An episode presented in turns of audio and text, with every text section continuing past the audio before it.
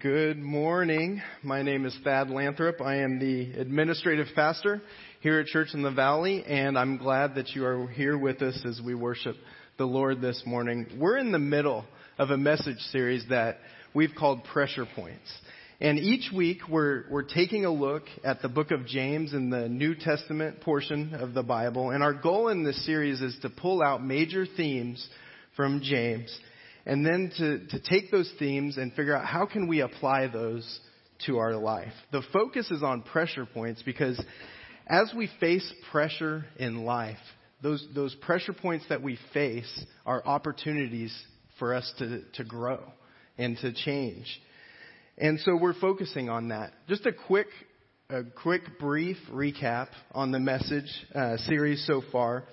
Has been in week one, we dealt with just making the most of the pressure that we feel, as well as dealing with temptation in our lives, temptation to do things that we know are against God's ways.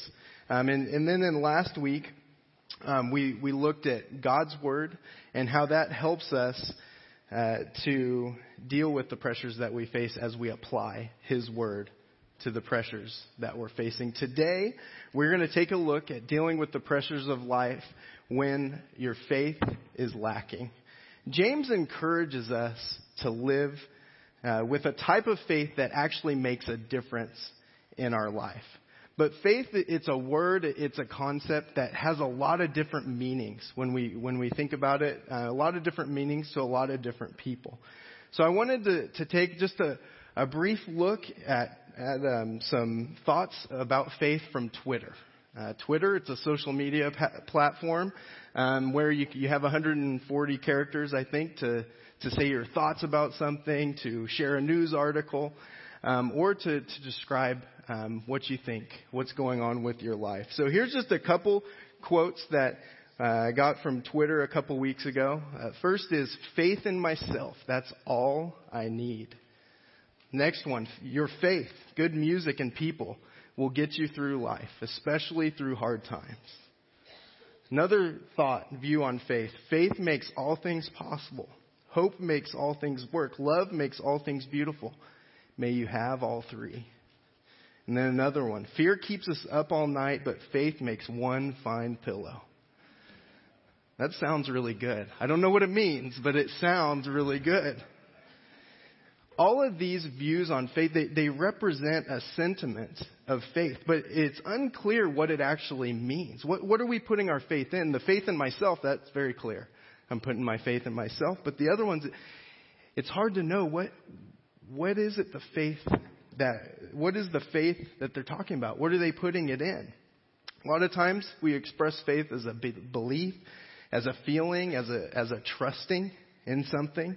Phrases like, sometimes you just need to take a leap of faith, or just have faith, it'll all work out.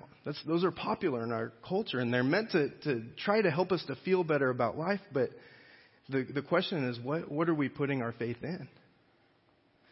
The definition for faith that you find in the dictionary is complete trust or confidence in someone or something. So when we talk about faith, it's always in relation to something, someone or something that we're putting our faith in.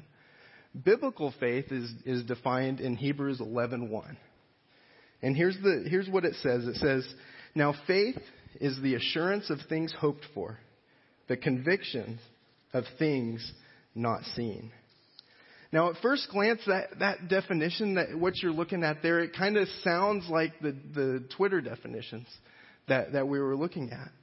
But there's nothing vague about the faith that's being talked about in Hebrews 11:1. It's a very specific faith, and there's a very specific thing that it's talking about.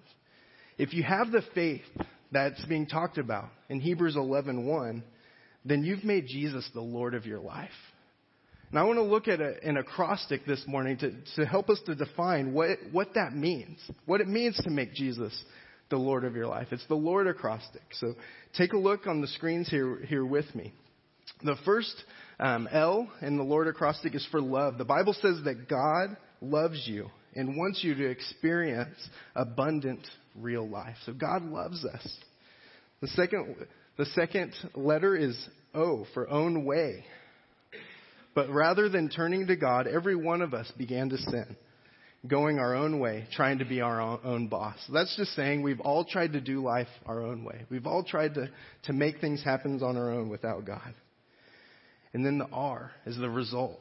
The result of that sin in our lives and trying to do things our own way is a separation from God. The Bible says sin has cut us off from knowing God personally. So instead of experiencing the life and the freedom God desires for us, people are dead spiritually, cut off from God, and actually we're in bondage to the enemy. But we have a destiny, the D, our destiny. To remedy the situation, God sent Jesus Christ, who died on the cross to pay the penalty for our sin, and who was raised from the dead. The Bible says that all people without Jesus are destined for hell. But those who repent, that's turn around, yield their life to Jesus as the boss of their life, will become children of God and experience the life and freedom God desires for them. So that's the faith that's being talked about in Hebrews 11:1. It's a specific faith. It's a faith in Jesus Christ, that he died on the cross for our sins. And if we truly believe that, if we really believe that our eternity is secure in heaven with him, then that has a profound impact on our life. Because that faith, it never changes. Jesus came, he died on the cross for our sins. That's not going to change. If we choose to put our hope, put our trust in him, then we have eternity. We have an assurance to the hope that we have that's talked about in Hebrews 11:1. And when we believe that, it's got a big impact, big implications for our life. When my daughter Ellie was born, she was born and she had trouble keeping her oxygen levels up right after her birth. And my wife was having a C-section, so that was going on. My daughter's over here. And usually the nurses are kind of talking to you. They're letting you know what's going on, how she's doing. They were pretty quiet.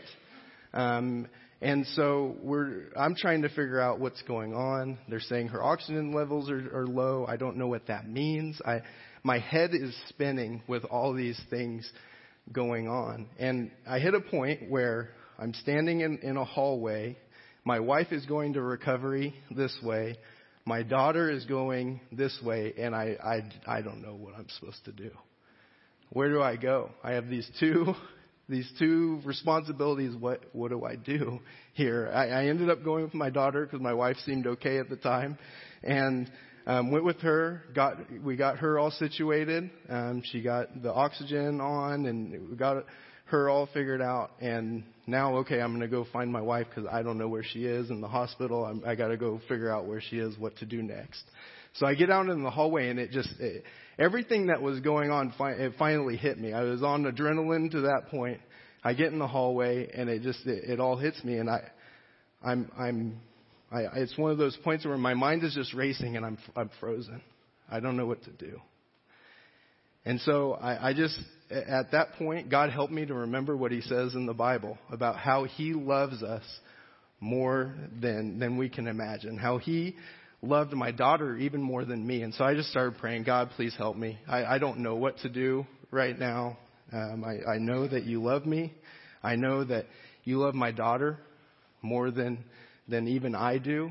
And I pray that you would just help in this situation. It was hard to get the words out. It was hard to even know what to pray because my mind was racing so much. And I just prayed. I said, God, I know that the Bible says you're in control of this situation, and I'm going to trust with whatever happens. In this situation, I trust you with what happens. And after I got done praying that, God just, he gave me just a peace, a calm. He calmed my mind, my fears, all the what ifs that were going on in my mind. What if this happens? What if that? And I was able to start to think a little more clearly, to take steps of where to even find my wife in the hospital. And God really helped me those next 2 days. I still had fears that would crop up, but I could come back to the Bible and what he said. And say that, pray, and then move forward. My daughter was okay. She She was in the NICU for 24 hours and then was out, and she was okay. So I don't want to leave you hanging on the story there. But it was the faith to ask God for help that just helped me to be able to move forward. The foundation that God didn't change. My salvation was secure in him, and he's in control of this situation. That really helped in that situation. Having the foundation of a faith in Christ, it helped me to get through those couple of days at the hospital and trying to figure out what was going on. We all have a faith in something. Your faith might be in your money. It might be in your relationships, the job that you have. That might all give you a sense of security. We all have faith in something. And in different arenas in our life, it might be God. And then in other arenas, it might be something else. But we all have put our faith in something. God is continually showing me ways that I don't have faith in him and how to change and adjust to switch those, to be in line with him. But the problem is, when we put our faith in something other than God, those things are always changing. Our bank accounts are always, they're up and down, and so our moods can be up and down. Our relationships, sometimes they go well, sometimes there's conflict, there's problems. Our job, the security, sometimes the company is doing better and sometimes it's not. All these things are shifting and changing. And so when our faith is on them, we're on shaky ground. Faith in God, it gives us the foundation to build the rest of our life on. And it's with this understanding of faith that James is talking about faith in the book of James of the Bible. He actually mentions faith 16 times throughout the book of James, and he mentions belief 3 times. So there's just a high importance, a high emphasis that he puts on faith.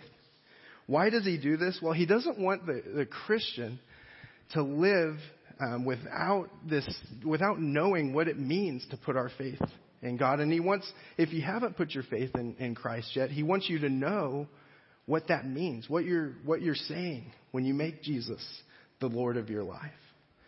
The world, we have a lot of people who say they have faith, but then it doesn't really impact the way they live, the actions that they take. So James knew the cost of following Christ. He knew the cost of knowing Jesus as Lord and Savior.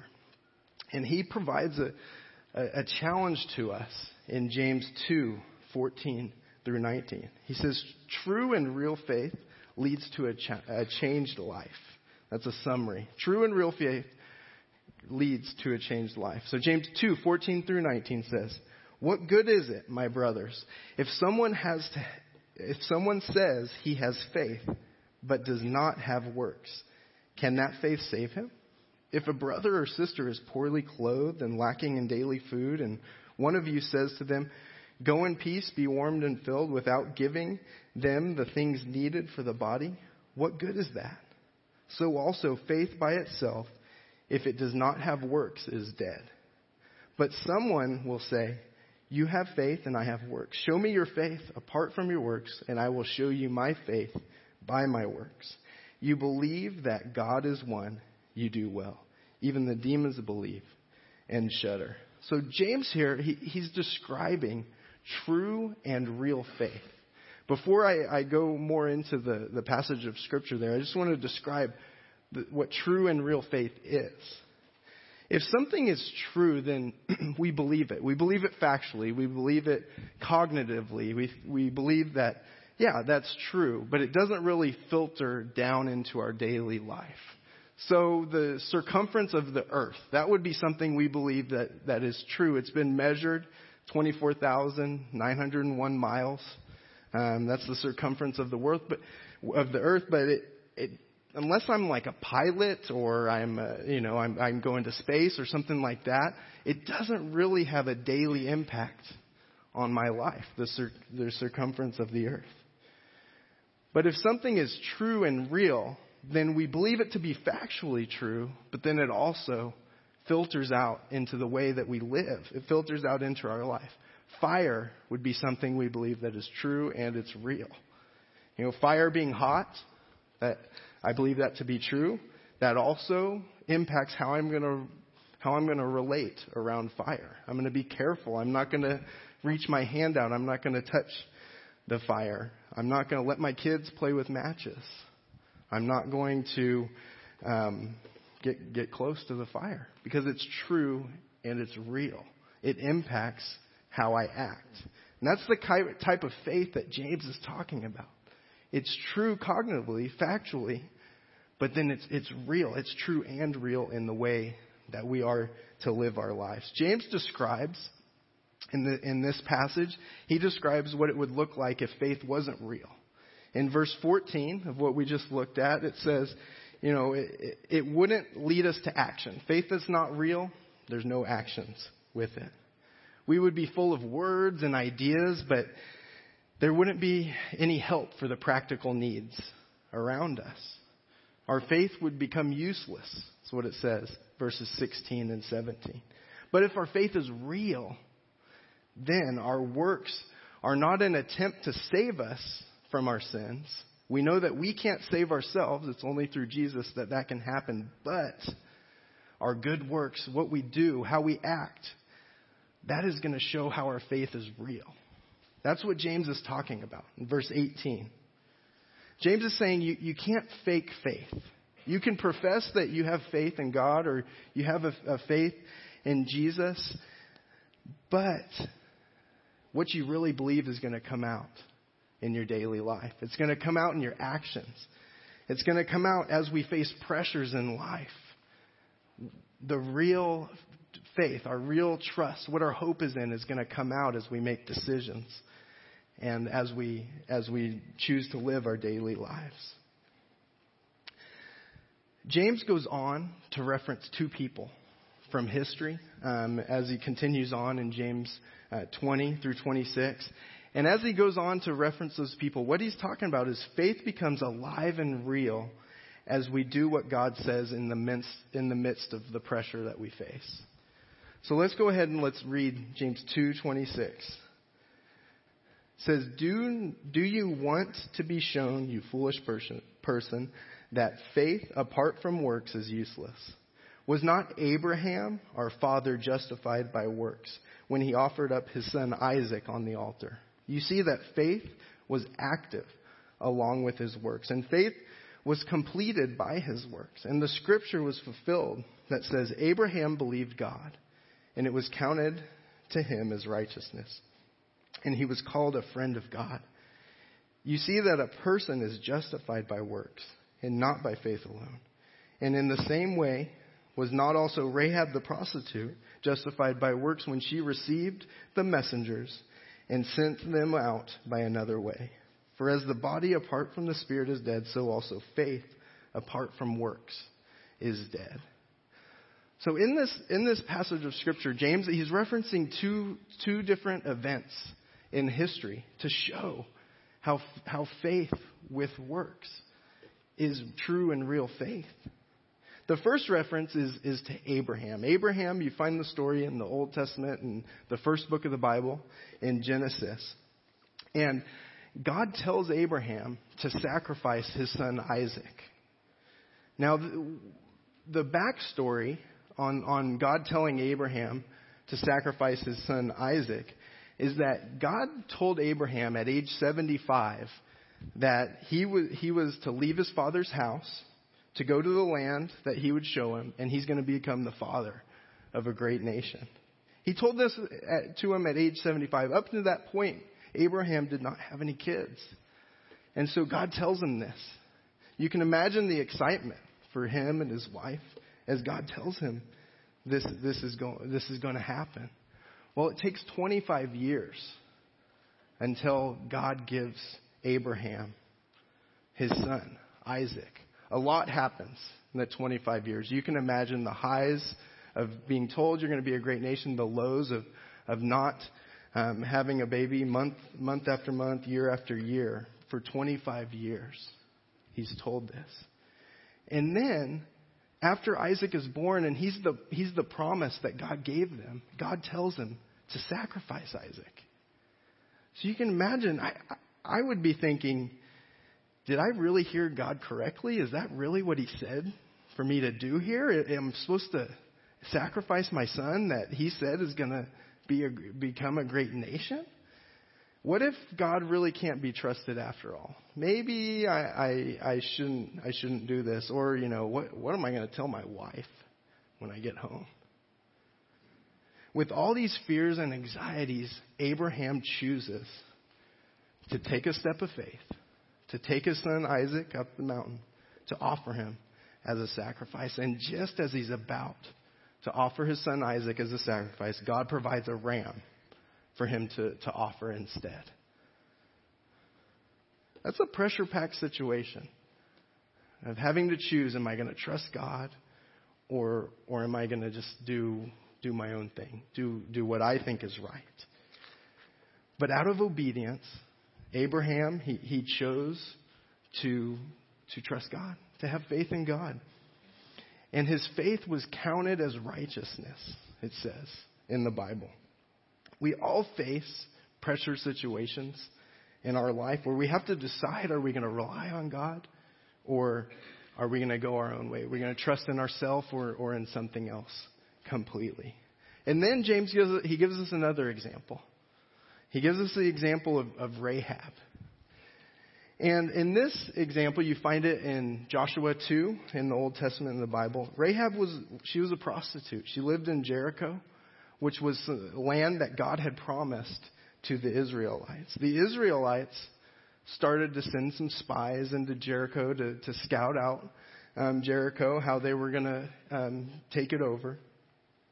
And to get a sense for the pressure that the city was under, I want to just take a quick look at Joshua 2, 10 through 11. It says, they're talking about the Israelites in this verse. It says, "We have heard how the Lord dried up the water of the Red Sea before you, when you came out of Egypt, and what you did to the two kings of the Amorites, who were beyond the Jordan, to Sihon and Og, whom you devoted to destruction. And as soon as we heard it, our hearts melted, and there was no spirit left in any man because of you. For the Lord your God, he is the God in the heavens above and on the earth below." So you can see Jericho, the whole city, they're terrified. They're terrified of what's going to happen to them. And then these spies show up. They show up and Rahab decides to hide the spies. The city officials find out that the spies are there. They send men to Rahab's house, and she's able to deflect them, to send them a different way, to hide the spies and to keep them safe. Another pressure-packed situation. She could have been killed for hiding the spies, but she chose to put her faith and her trust in God in that situation. And what happened as the story unfolds, what ends up happening is Rahab was rewarded for her faith. The city, Jericho, it's destroyed. It's demolished. But Rahab and her family is kept safe. Rahab, she was an ex-prostitute, but she ended up turning her life over to God, and she chose faith in a pressure-packed situation. And it was big enough that James references it here. So what can we learn from these examples about a live and real faith? Think about your life right now. What pressure situation are you facing right now? And then how does God want to use that to grow your faith? Remember, faith without works, it's dead. That's what James talks about. It's useless. And it's really no accident that we're facing these pressure situations in our lives right now. God is using whatever circumstances that are going on to draw you closer to Him, to grow your faith in Him. And James reminds us of this fact over and over again. And he uses those two examples from history to highlight how we are saved by faith alone, but real faith has action to it. We all hit points in our life where we can choose faith in God or to trust our own knowledge of a situation, our own abilities, our own read on things. Choosing faith, it's typically seen as something you do when you're facing a big situation, a big decision in your life, maybe a career change or a relocation, how you take care of a health issue, or who you're going to marry, or how many kids you want to plan on having, or it's usually seen as big situations. That's when we need faith. But the reality is we face faith decisions daily. In relationships, we know what the Bible has to say about how we need to relate to other people. One of those is to put others first. To put others first, really, it's a faith decision. To choose to, instead of trying to take care of my own needs, to put the needs of others ahead of my own and trust that God's going to take care of me as I do that. That's a faith decision. In our finances, we might know that God wants us to tithe to the church, to be generous with people, but we just can't see how that's going to work out for our specific situation in our finances. We don't know how that's going to all filter out. It's a faith decision. Am I going to trust God, what He says and what He wants us to do? Or am I going to trust myself, how I read, how I see the situation? Another seemingly minor situation might just be situations with your friends, your coworkers, family. And you feel pressured to behave or to act in a certain way when you're around those people, to laugh at certain jokes or to do certain things when you're around those certain people.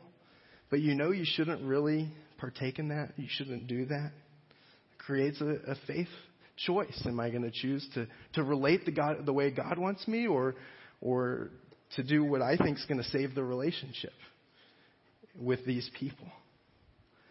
We all hit these points, just daily decisions of faith and trust in God. And so the question that we have today is what faith step do you need to take today? What's the next step that you need to take with God? Real faith, it usually takes a risk on our part. We have to risk something, and then we see God come through for us.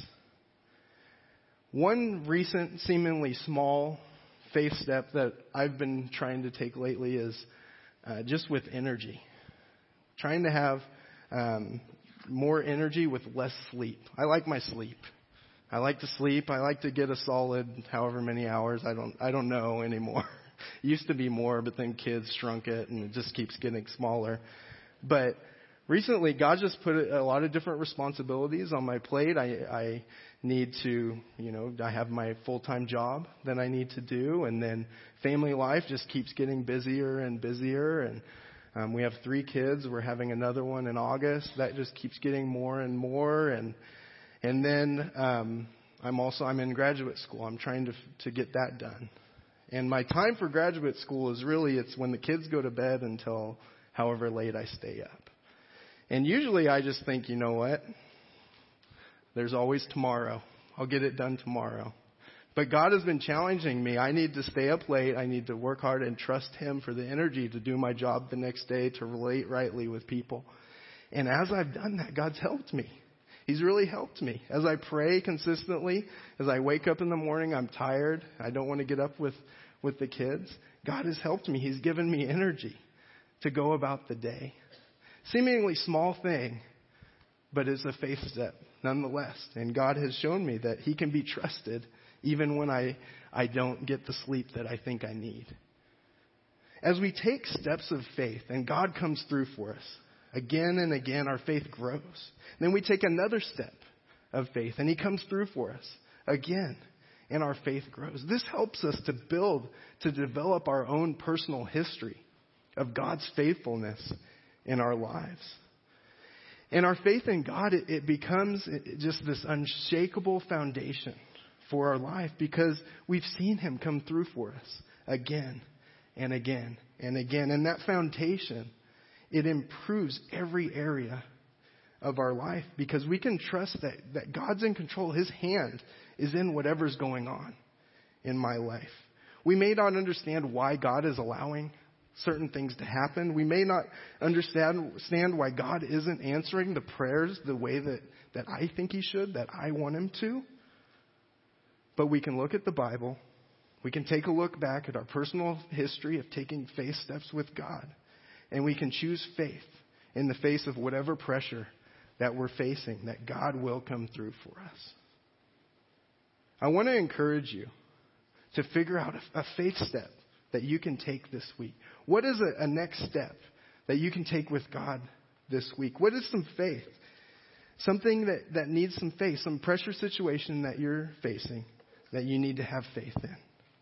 Think about that. We like to wrap up our messages with next steps each Sunday. That's what I'm going to do right now. So as I wrap up the message, I want to ask you to think through some next steps that we have for you today. It's on the back of the connection card, the next steps are. So you can finish filling out any information that you didn't get to fill out earlier on your connection card. And then on the back, there's some next steps I'd like to call your attention to.